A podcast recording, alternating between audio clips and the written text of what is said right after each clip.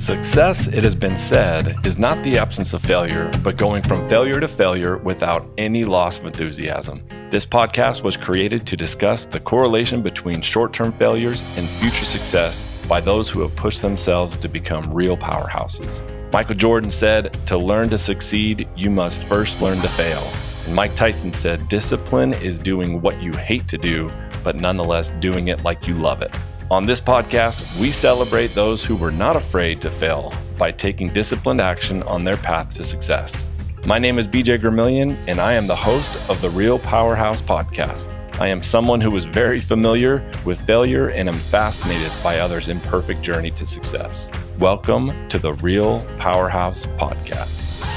Welcome to the Real Powerhouse Podcast. I'm your host, B J Gremillion, and today I have Chris Miles with us today. Um, and Chris, by the way, I uh, funny story. I was I always look up everyone on Google and, and do a little bit of uh, research beforehand. Did you know that there is a rapper that goes by the, that's also Chris Miles? Did you know this? I'm Unfortunately, sure yeah. I, I try to beat him yeah. on YouTube, but he's got he's got a bigger following than I've got. Yeah, surprisingly, right? It, it, yeah. It's, uh, yeah, like I tried listening actually to one of his songs, and I was like, I, I, I just can't do it. I am clearly old. I am over the hill because I just, I don't get it. I'm like, man, this new rap stuff, I don't understand it. But uh, hey, you're uh, you're popular. That's right, man. I mean, and it's funny because every once in a while, my wife say, "Hey, give me a rap," and it's just, it's just not good. It just never, never comes out right. You know, it, really? it sounds. Sounds like a, a, a wannabe poet, you know? Yeah, sure. Oh, that's awesome. Uh, well, I, I met Chris in uh, Collective Genius as well. Um, in fact, I just had a, a podcast right before you, Brad Chandler, um, oh, yeah. who's also in Collective Genius, and turns out he's been in it for nine years. How long have you been in the Collective Genius for? I've been in now for, I think, about four and a half years. Okay.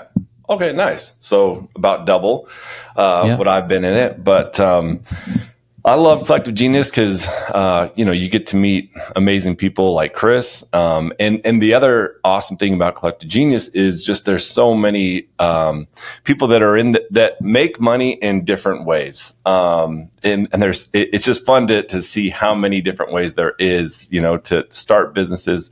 Um, and uh, Chris is in a really cool niche that uh, I was telling him before the show. I still like I um, I, I started learning about um, infinite banking, right? And so Chris, mm-hmm. this is uh, his his business, and I'll have him for sure explain a lot more about this because I would do a horrible job explaining it. But I was telling him, you know, I I got a policy a couple years ago, um, and if someone were to ask me today what is infinite banking, I would still probably not be able to tell them. Um, really anything. And so maybe we start there, Chris, um, because you are the expert in that field. So maybe fill us in, like, what is infinite banking, and uh, how do you explain it when people ask you? Yeah, it's really a tax-free supercharged savings account. That's how I explain it, right? Okay. At least if it's done right. Now, yeah. there are a variety of infinite banking variations out there. I guess that's not redundant. Variety of variations, whatever. There's yeah. a lot of a lot of different variations out there of infinite banking. The traditional way, like I was taught um, from other real estate investors. In fact, I remember first learning about it in two thousand six after I quit being a financial advisor. Um, just so you know, as a financial advisor, I was always taught that whole life insurance, which is primarily what you use with, with infinite banking, I was told that was crappy. Never do it. It stinks. The stock market will beat it. It makes like one or two percent a year. Don't do it. And mm-hmm. so that's what I was taught. Not because I knew anything about it, but because that's what everybody else taught me, right? You know, financial advisors just teach each other, and, you know, other companies teach them too. So, excuse me. So anyways, uh, so So, you know, I, I sort of learned that from these other real estate investors. They were all, you know, hot and bothered by it. And I thought, this is cool. Well, I remember meeting with the insurance guy, because remember, I was insurance licensed for four years prior as this mainstream previous, you know, financial advisor. I'm repented since then. I'm an anti-financial advisor today, right? But, who did uh, you work with? Anyways, like, what's that? Uh, who, who did you work with? Yeah, That's I worked with the, like World Group Securities, uh, people like that. So that was my broker dealer back then. Um, okay. So they're pretty big. Uh, they're all over. In fact, you ever heard Ed Mylett? Uh, he was one of the you know leaders in that company at, at, back in those days, twenty plus years ago when I was that. there. Well, and it's so funny because uh, I was actually with Edward Jones. That was my first job out of college uh, for like two years. And uh, I'm I'm right there with you. Uh, yeah, I definitely drank the Kool-Aid. And similar to what you're saying, it was the same thing. Like I had a very uh, bad taste in my mouth when it when it came to these policies. And, uh, and and it took several different uh, conferences where you would hear from these guys. And I'm like, man, maybe there is something to it. But I was very, very skeptical. So anyways, uh, that, oh, that's yeah. funny, that same background. And I kind of was too. I remember when I first heard about it, I was like, really? Whole life? Like of all the things we could be doing, you picked the least sexiest thing that we yeah. could possibly be doing, right? Yeah. Um, but I remember I got referred to a book called Become, Be Your Own Banker by Nelson Nash. That's kind of the, the Bible of infinite banking, so to speak. Yeah. Uh, and there's some things that are good in there. Some things I, I wouldn't do as a strategy today because it doesn't apply as well. But, hmm. um, but in any case, uh, I mean, we can get into that later. But uh, so anyways, I read that book, drank the Kool-Aid. I, I went to that insurance guy. I said, okay, I'm going to trust you. Help me design it. And so he said, all right, let's have you put a thousand dollars a month in this thing. Wow. And I remember seeing it for like the first few years, I had no cash in there. So if you don't know what whole life insurance is, it's different than term insurance. Term insurance is just death insurance, where whole life insurance has that death benefit, but it also has this tax-free savings account as a part of it. So you pay more in because you're paying more than just the death benefit. You're paying also, also into this cash. But I remember thinking, okay, I'm paying a thousand bucks a month into this thing, but I have no cash until year three. And, and I thought, I even asked this guy, I said point blank, I'm like, is there a way we can adjust this? Like I could do with, cause I could do this with other insurance products, like, you know, I U Ls, V U Ls. Like I, I used to offer some of those at that time. I'm like, can I, you know, overfund this? And the agent told me, no, you cannot. You'll cause it to trigger taxes. So you don't want to do that. I said, all right, well, I'll trust you. Well, that was in two thousand six. You know, I, of course, got out of the rat race, so financially independent by two thousand six. Then two thousand seven was great. And then right about the halfway into two thousand seven, we started to see the real estate market get hurt, right? And uh, so, of course, by two thousand eight, I couldn't afford to keep paying my premiums. I was in the hole fifteen thousand dollars a month at that point. So I went from millionaire to upside down millionaire during that period of time of that last recession. And and so I couldn't keep paying those premiums. And I remember calling the insurance company, like, is there anything I can do? And they said, no.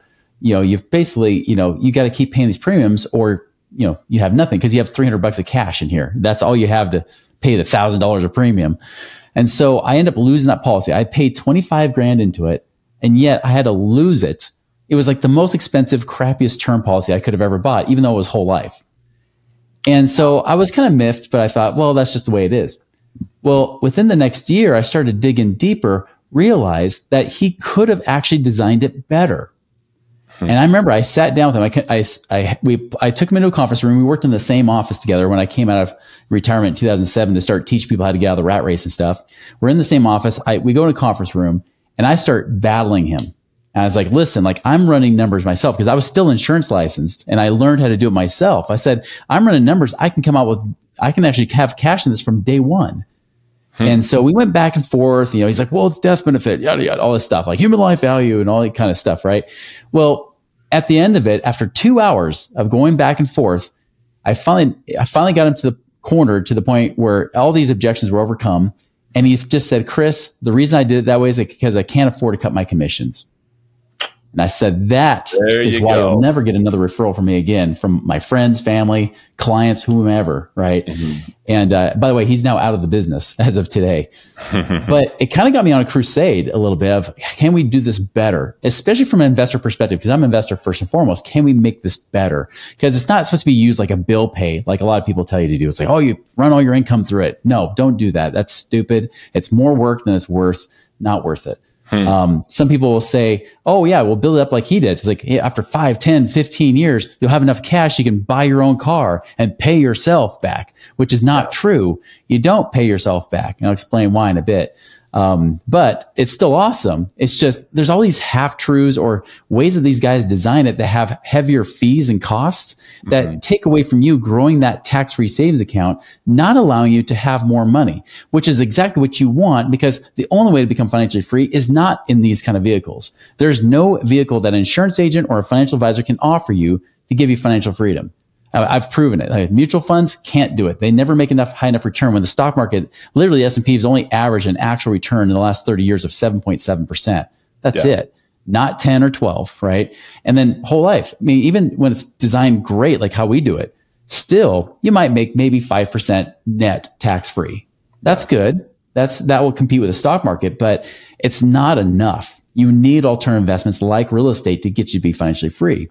Hmm. So you want to have this as low cost as possible, highest returning. And that's why I call it max R O I, infinite banking, the, the kind of style or designs that we do, so that you get the maximum cash in there from day one and forever. So for example, you know, where I paid into that for two years, had zero cash in, in my policy, right?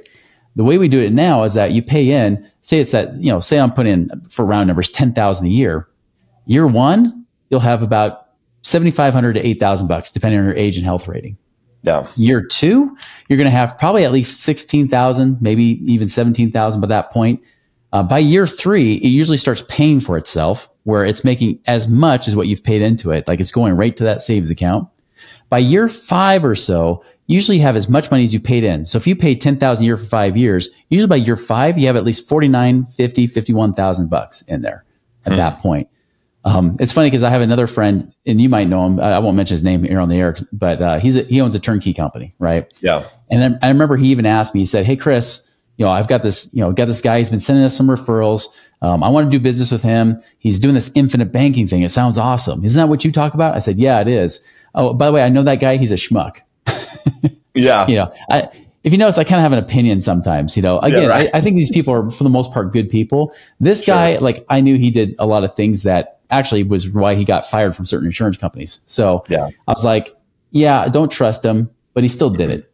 Well, mm-hmm. six years go by, and this friend that owns this turnkey company reaches out to me again. He says, "So Chris, I've been paying, you know, over like almost like seven thousand dollars a year into this policy for six years. I only have eighteen thousand dollars of cash after six years. Wow. I said, "I know, I told you it wasn't real infinite banking. It sucks." mm. And, uh, and so he's like, "Can you do it better?" And I showed him like how he could actually have just as much cash in five years where he would have had not, you know, eighteen thousand by that point. He probably would have had over forty thousand bucks by that same year. Right. So he would have saved himself literally tens of thousands of dollars. Yeah. Uh, he liked it so much that he ended up, we ended up canceling that policy, moving that over tax free to a new policy. And now he, he's putting, well, now he's got two policies. He's put, he did fifty thousand a year with that one policy with that one. And then just a few months ago, he reached back out after one of another mastermind group, real estate mastermind group they were part of, where he said, "I don't trust banks anymore. I need to unbank myself. Let's move it in here." And he's putting in a hundred thousand a year. Wow. So anyways, that's kind of about the design. Now you asked yeah. like, how does it work? Right. How does infinite mm-hmm. banking work? Right. Cause I, I say that because not all of them are created equal. That's the problem. Yeah. Here's how it works. Is that this tax-free savings account actually allows you to make money in two places at the same time.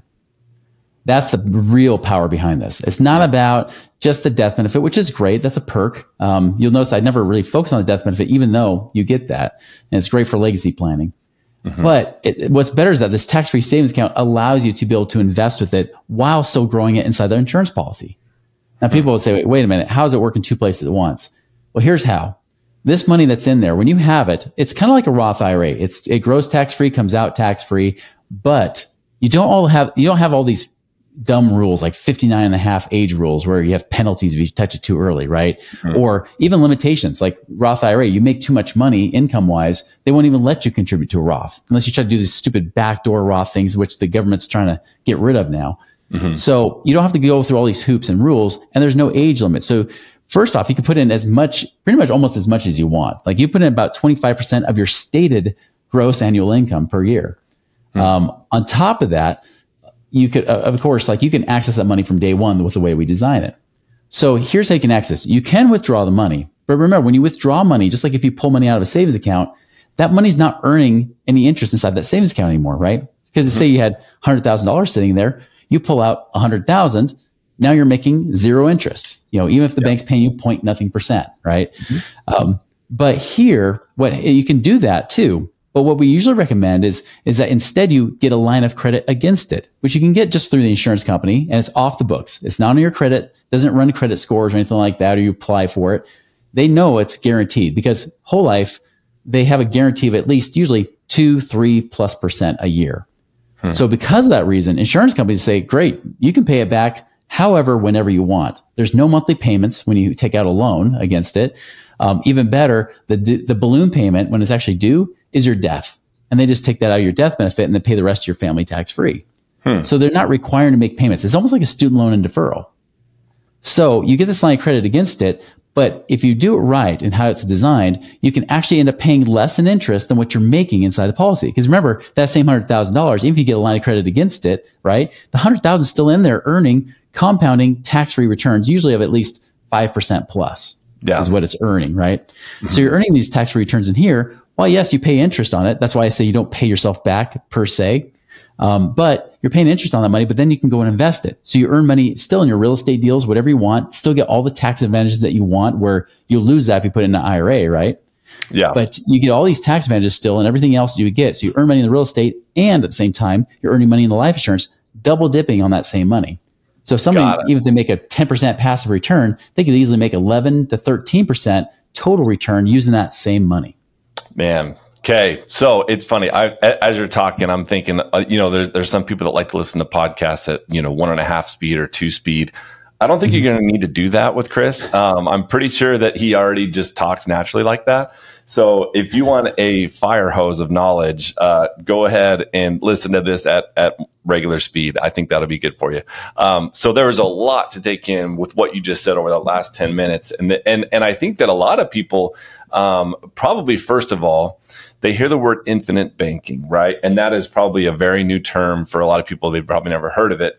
And I think, you know, correct me obviously if I'm wrong on any of this, because this is going to be my third grade level understanding of infinite banking. But I think that what appealed to me was, first off, uh, you need to look at the bank, right? And, and we need to look at, okay, why are banks so successful? Why are they popping up right and left? Why do they make mm-hmm. so much money? And I think that the the reason behind that is because essentially what they do is they rely on your deposits, you bring in your money, and then they can take that money and leverage it. I don't know what the ratio is. Maybe it's ten X. I don't know if it's yeah. higher or lower, but let's just say ten X for easy math. So they can go out, leverage your money, and then they can go out and invest your money. So it's not their money that they're investing, it's your money that they're investing. And so yeah, they're able to make an infinite return because they're not putting in their money to make that money, right? And so right. uh, the idea of infinite banking is that is an infinite return, um, and it's a phenomenal setup. Um, that's why all of us want to become the bank, right? Because that is a very cool concept. The other thing that appealed to me when I looked at infinite banking was I, I read the um, Warren Buffett book. I think it's called Snowball. Mm. And, uh, and in that book, he mentioned learning about insurance. And he learned about this small little company uh, that would issue policies to people that were in the government. It was only to government employees. And so they were very like, quality people that you'd want to have insurance on, because these are typically, you know, pretty boring uh, people that don't take a lot of risk and all that kind of stuff. And so he looked into their numbers and was like, is this a typo? Like, what is going, how are they making so much money so quickly? And then he did more and more research. And, and by the way, this company now is called Geico. Um, mm-hmm. And he realized, hey, wait a minute, there's something here. Um, I'm going to basically sell all of my stock. He sold a very large portion of his of his stock portfolio and dumped it all into Geico, because he went all in. He was like, look, this is legit. Like, this is almost like cheating. Um, and so he picked up on that pretty quickly and was like, hey, I can now, I'm really good at investing. I'm very clearly good at that. Um, but my issue is I don't have enough capital. And so in order for me to get more capital, I need to go to the insurance company's uh, route and start, you know, investing like they are. And so I guess when I looked at those two, I was like, okay, yeah, there's, there's something to it. So now practical life, how do I, I can't go start a bank. I don't really have the resources or connections to start a bank. And I'm not Warren Buffett. Um, and so I don't have access to Geico, and I'm not a, I don't know what percentage share he owns of Geico at this point, uh, but it's a pretty large majority.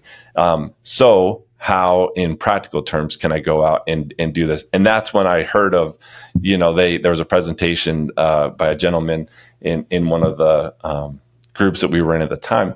He mentioned this policy, and probably like you, just like the light bulb clicked. I'm like, okay, that's cool.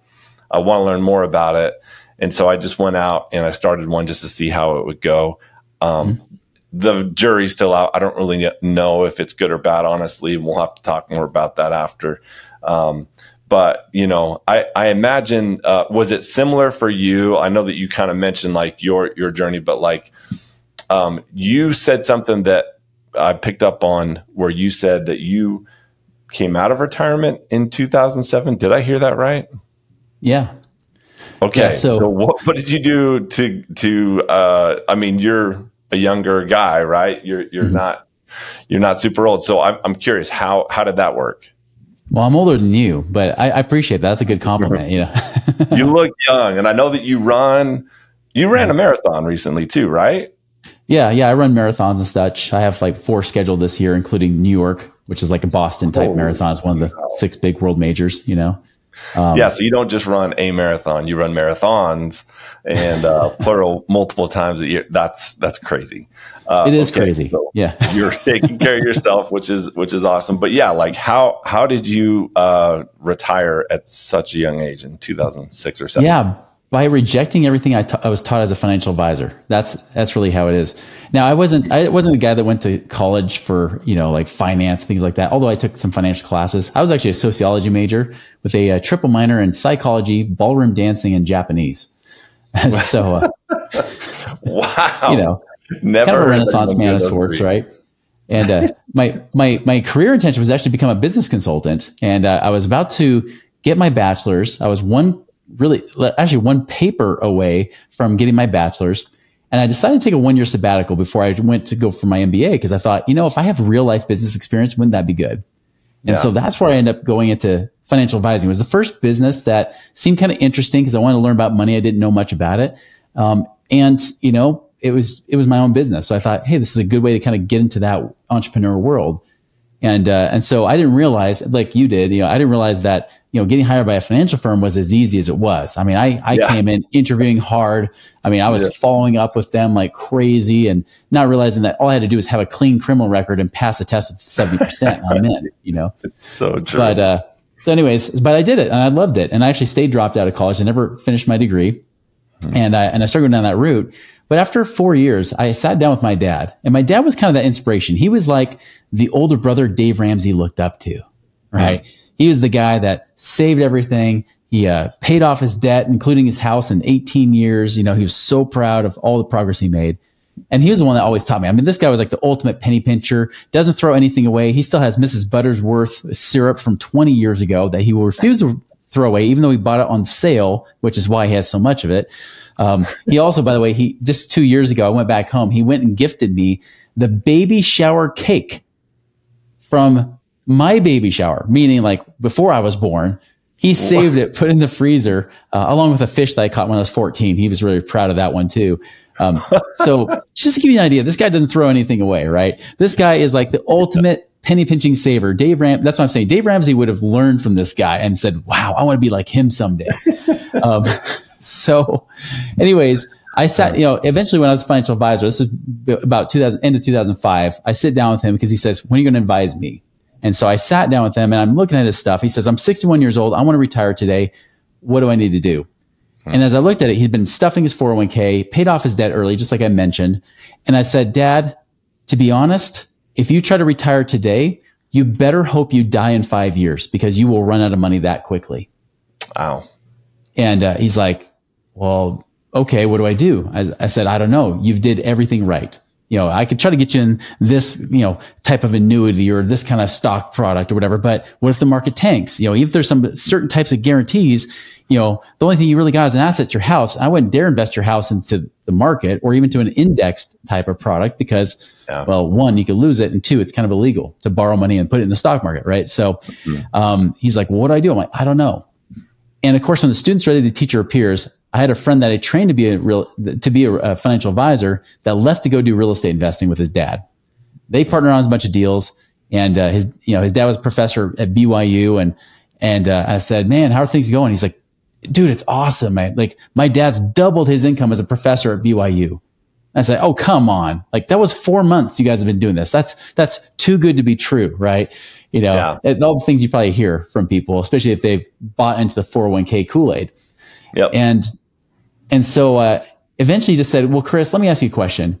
How many of your clients are truly financially free where they don't worry about money? And as I thought about it, and I've been in the industry for four years, I said, well, you know what?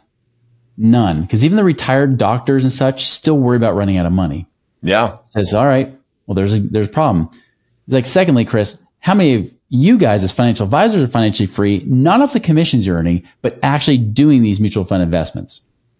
And as I thought, looked around the office, I knew there's over one hundred guys in our office. Some of them had been working there since the late nineteen seventies. And I said, none. There's your problem, Chris. And so that kind of led me down that journey about learning about not just accumulation theory that you learn from financial advising world and the savings world, right? Everybody's telling you to accumulate money, then live on, now they say, because the four percent rule got debunked a long time ago, live on three percent. So if you happen to save up a million bucks, you live on thirty thousand a year. Well, the thing that blew my mind and actually got me on cloud nine and got me to eventually quit being a financial advisor just a few months later was when I realized, like, well, what if I could take that same million dollars, make one percent a month with real estate backed assets, something that actually has real assets backing up, even some tax advantages potentially, that's one hundred twenty thousand dollars a year or ten thousand dollars a month versus twenty-five hundred dollars a month or thirty thousand dollars a year following the traditional plan. Hmm. And I was like, holy cow, now it seemed possible. Cause I remember when I would, I would, I would adjust numbers as a financial advisor. I would lower it to like two percent on inflation because three percent was just too much.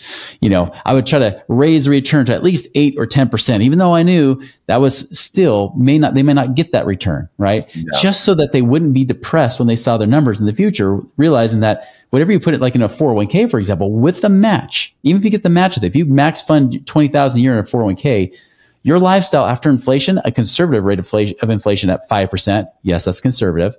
Um, you'll end up only living on twenty thousand a year. So whatever you put into a four oh one k is what you live on per year in retirement after inflation adjustments. Mm-hmm. That's horrible, guys.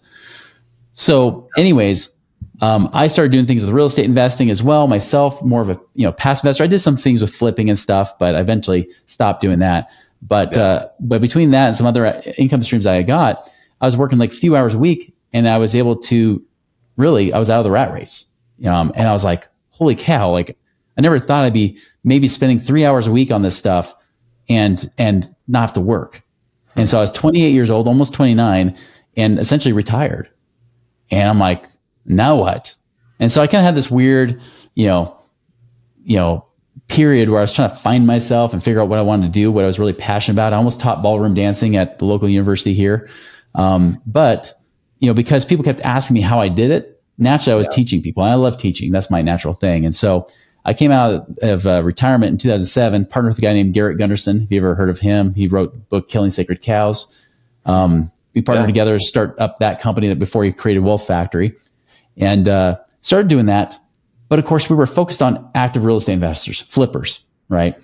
two thousand seven yeah. happens. And all of a sudden about July two thousand seven, I remember the exact month because it's when I couldn't get access to money. July two thousand seven, everything started changing, going downhill. And, uh, and of course, those guys couldn't pay us. We weren't paying the bills. We'd already racked up tons of money, you know, just trying to start that business. So our business was failing, my own finances, because I was banking on appreciation, not cash flow. I actually started violating my own rules in two thousand seven by trying to make big money. And uh, instead of making it big, I lost big, went from millionaire to upside down millionaire. Uh, in the, in the, to the tune that I was in the hole, like fifteen thousand, sixteen thousand every month that I was short of what I wow. needed, um, even after in, income coming in and everything. So pretty hard time. Uh, fortunately I didn't have to go through bankruptcy. I did battle back from it, but, um, it took me till two thousand sixteen before uh, December, two thousand sixteen, before I was finally officially out of the rat race again, where I had enough passive income to replace it. And this time I was a lot wiser. The ambition of my twenties, you know, caught up to me in my thirties, and by thirty-nine, I was able to do it a second time. Wow. What were some changes that uh, you did the second time around? Uh, you, you mentioned that you went more conservative. Uh, what were some of those changes? Yeah, big thing is I started tracking my money. You know, mm-hmm. money is kind of like air. You know, you never really count the number of breaths you have until you don't have air anymore, right? Yeah. Then you count every breath. Money was the same way. Like it was coming in so abundantly, and I wasn't used to that much money coming in so quickly. Because I mean, my expenses at, you know, back in two thousand six were like thirty-five hundred a month. It was not hard to get out of the rat race, especially with a young family. Yeah. But, uh, but then all of a sudden you know, as I rack up more expenses, I bought a bigger house, you know, I bought the dream show home and things like that, you know, just to show off people. Um, pride was definitely an issue there because, you know, money is a really a magnifier of the soul. It just makes you already more of who you already are. So if you already don't have a, a good feeling of self-worth, you're going to try to overly compensate with crap, right? With stuff. And that's what I did. Like I wanted a house to wow people. You know, I bought a nice neighborhood and everything. And, you know, the truth is that it was dumb, you know, as, so I did that. But even if I was debt free, I was still going to be in the hole because I wasn't tracking my money, right? I wasn't seeing how much money was coming in, how much was going out. So all I noticed was almost when it was too late, I noticed that credit card balances were starting to run up. Savings was dwindling downward. I wasn't liquid. And so the big advice I give people, and I've been giving this to people since twenty twenty, when I started to see that the bubble is popping and it still has not yet popped. It's only gotten bigger since twenty twenty, right? Mm-hmm. Is that you should get lean, get liquid, and get out. You know, get lean, obviously, like tracking your money and that kind of thing. And, and just going with the necessary expenses. Don't try to, it doesn't mean don't enjoy life. I don't say you don't go out and, you know, and go out to eat and stuff, right? I don't say you don't have that latte, you know, like David Bach talks about or whatever. But, you know, what I am saying is, you know, definitely be selective. You know, make sure you create a life that by design, a life that you love. Um, get liquid means, this is what I wish I would have done in the last recession, is that not having enough cash reserves on hand, right? Because I had cash reserves, but it wasn't nearly as much as I should have had, especially for the amount of cash flow and spending that was going on. Um, if somebody's an entrepreneur, I recommend they have at least twelve months of expenses, you know, and that's personally for your personal life. So if you're spending ten thousand dollars a month, I think you should have at least, my opinion, at least sixty to one hundred twenty thousand bucks, you know, six to twelve months for sure. As an entrepreneur, I would lean more to the one hundred thousand plus. Um, and that's not even including keeping at least a couple months of reserves in your business too. And, uh, I know you know this because as a real estate investor, you see this, but that was a big thing. Um, and then getting out, like getting your money out of places where it's trapped.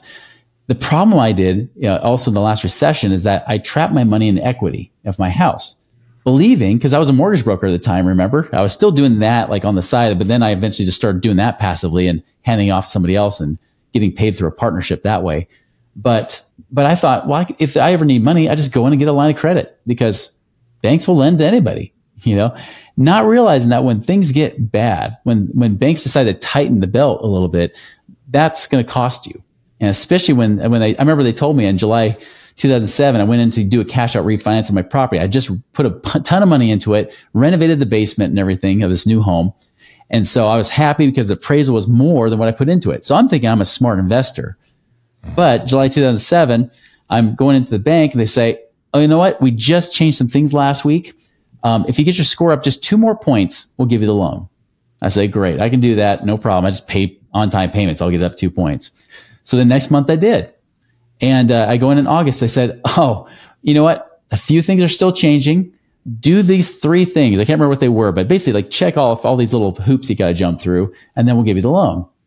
Mm-hmm. September, I go back. Credit score is still good. I did all those things. They said, sorry, we don't loan to business owners anymore. Pretty much, if you're a business owner, we don't like you. And hey, you got real estate, even worse. Mm-hmm. So, um, I mean, I was, I had all this equity trapped in this property I couldn't access. And eventually, of course, the values, as you know, they came down, and eventually that got wiped out. I eventually foreclosed on that house for way less than what I was trying to short sell it for, um, because good old Lehman Brothers owned it. So they didn't want to short sell anything. They only wanted to foreclose. So I, I did get my three hundred dollars settlement from them. Thank you very much. But, uh, so, So that's the cool thing is like, you know, like I learned that I need to be liquid. I need to have cash just in case, right? Um, I'm much more liquid today. In fact, I'm even more liquid today, not just because of emergencies, but even for opportunities. Because I mean, I know you're in the turnkey space, right? I mean, there's still, I mean, turnkey is still one of my favorite investments right now. That's another thing I did differently is that this time around when I did buy real estate, I bought turnkeys. I, I stopped buying my own properties, managing my own properties because I stunk as a property manager and I was often negative cash flow. Again, I wasn't focusing on cash flow. I was just thinking appreciation, right? Well, now I don't want to buy in Utah. You know, I don't buy in my own backyard or anywhere in the western half of the United States. I think it sucks. I go out east to like the southeast of the Midwest where I can get much better returns with better prices, better rent, and more profit. And so, uh, so that's one of my favorite strategies among many that I'll do from the passive side, but Um, but that's the thing is like, I learned not to be my own landlord, be liquid, get my money out of those places out of prison. You know, a lot of our clients get in money out of like four oh one Ks or I R As and get it to work for them instead of them working so hard for that. that's the big, big advice I give to anybody right now. Man. So I promise I didn't uh, pay Chris for this plug, uh, but he pretty much just did my commercial for me. Um, everything that he said, though, honestly, um, he just said it much better than and more eloquently than I think I ever could. Uh, but I could not, like, I'm, I'm, if anyone's watching this on YouTube, I'm just nodding my head the entire time because um, we just went through it. Um, and, and so not to the, um, I guess, pain level that you did in, in two thousand seven and two thousand eight, because that was the Great Recession, you guys. That was like uh, once, I mean, it, it, I don't know if it's once in a lifetime or anything like that, but for real estate, probably was. Um, it was massive, right? Like, I mean, properties went down seventy percent or in some areas, you know, and, and less in others. But I mean, you just don't recover from that. Like that's, that's massive. You don't just figure it out. Like, um, so yeah, foreclosures, short sales, all that stuff was prevalent. But in, uh, you know, last year, we started to see, and, and again, to your point, Chris, it hasn't fully happened yet. I think that everyone is probably thinking, oh, cool. Like, we made it out of that. Like, we're okay. That wasn't so bad. It wasn't. Yeah. Like, I made it through. We're still good. There's still money in the bank account. So hopefully, if anyone's listening to this, hopefully you learn from Chris, hopefully. And I'm, I, I'm always trying to learn from others as well, but really I just went through it and I'm still going through it right now where, um, to your point, the Western half of the United States is, um, it's in a recession uh, for real estate, and and it's it's been pretty brutal. There definitely was a bubble, there was a pop, um, and I think it is going to get worse, which is a big reason why we obviously moved uh, or are moving in the next couple of weeks to Tennessee, just because the opportunity is there, just like it was in Arizona and Utah, you know, a decade ago. Uh, now the opportunity is there. Um, but I love everything that you said. I really, really um, could not uh, back you up anymore on being liquid and having reserves. Um, that was my biggest lesson that I learned um, really in this last downturn was we had a lot of money tied up in land, which is that eats three times a day. It does not give you anything in return. It just is hungry. And so you just got to keep mm-hmm. shoveling money at it until hopefully you find a, a buyer that will, you know, take that off your hands. So, and so between that, new construction, um, you know, flips, all that kind of stuff, you, there was a lot of money going out the door, not so much coming in. And so, um, so anyways, I, I love everything that, that you said there. And it's so critical that we do have not just six months reserves, uh, but a year, um, all of that. Uh, if anyone uh, listens to this podcast, hopefully, really, you could just take that five, ten minutes um, and hopefully apply that. Hopefully, this will help someone be like, hey, yeah, maybe I should hit the brakes, maybe not hit the gas so hard and uh, take some chips off the table, you know, as uh, Jason Medley often says in our uh, Collective Genius group. So all that is fantastic advice. Um, and, and I would uh, encourage everyone to learn about Infinite Banking and to talk to Chris. I'm, I'm going to put his um, his website, his podcast, his YouTube, all of that will be in the show notes. Um, trust me, there is a plethora of knowledge in there. He's at, I think we were talking before the show, you're at like seven hundred thirty or something like that podcast mm-hmm. uh, for one of your podcasts. Like that's one of them, right? Right. That's the one that's active now. Yep. It's crazy. So he started like nine years ago, way ahead of the curve, um, you know, when it comes to this. And so um, if you have any questions related to the insurance uh, world, um, Infinite Banking and, and all that, definitely Chris is, is your go-to uh, for all those questions. And so we'll, we'll, we'll put all that in the, in the show notes so that you guys can reach out to him. Um, but uh, before we wrap up, I always have three questions that I like to ask everyone. Uh, I guess it's like our lightning round. And so the, the first question that I have for you, Chris, is, um, I'm sure that you're, um, do, do you read quite a bit? Yeah. Okay. What, what's, uh, what's a book that you read in the past year or podcast or, or something like that, that, that's really impacted you over the, over the past year? Okay. That's a big one. Yeah. Uh, I would sure say in the past year, you know, a few keep popping in my head. I mean, Alex Hormozzi's like one hundred million dollar offer, like was pretty cool. Um, definitely. Oh, I, I got, I was surprised I got nuggets out of that. I was one of those late adopters to reading that book. I finally just read it in the last, really last I haven't read it yet. three months. Um, but I was surprised. It was actually really good, uh, especially okay. if you're in the business space and or coaching space too. Yeah. Um, you know, one, I mean, I'll tell you a book series in general that I just love. Um, mm-hmm. Speaking of Collective Genius, he spoke at Collective Genius at the end of uh, two thousand nineteen, was a guy named Mike Michalowicz, uh, who wrote Profit First. Um, the book that I love the most out of all of them. I mean, there's a lot of good ones I've read in the last year, some of the new ones he's done, but the one that's probably the most impactful on my business was called The Pumpkin Plan, which is oh. a, a, not as well known as Profit First. That's a pretty popular one for sure. But yeah. The Pumpkin Plan actually revolutionized everything I was doing in my, my business as Money Ripples today. But um, it actually was the thing that accelerated my progress, funny enough, towards getting financially independent that second time. Because awesome. uh, I just dumbed everything down. I got really tight on the, my numbers again, you know, even more tight than I was. But then I got tight on the, the activities I was doing every day too. So my income and my profits and my business actually increased because I took the concepts from the Pumpkin Plan and applied it there. So if you're definitely, if you're in any kind of business, even if it's a side hustle, Profit First and the Pumpkin Plan are really good books to read. Oh man, I love that. Yeah, I'm definitely going to check that out. My, my wife and I, we uh, both read Profit First together.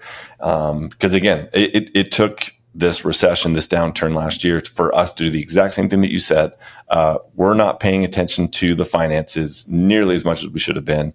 Um, and we pay for it. And, and so we're, we're thankfully it wasn't as bad of, of a recession as two thousand eight. Um, yeah. But I will, again, echo what you said. Everyone, please uh, make sure that you know what you're spending. Just start there. Um, I, I think that just being aware alone, uh, you will instantly be in a much better place than you were before without changing a single thing. Just pay attention to what you're spending. And, and I like your analogy about air. In fact, it it reminded me. Have you heard about the submarine that uh, is stuck right now, like in Antarctica? No. So they're like. They went to go look at the um, Titanic. Um, and so the submarine, uh, I guess, I don't know what happened to it, but something malfunctioned. And it literally right now, as we speak, it is at the bottom of the ocean somewhere.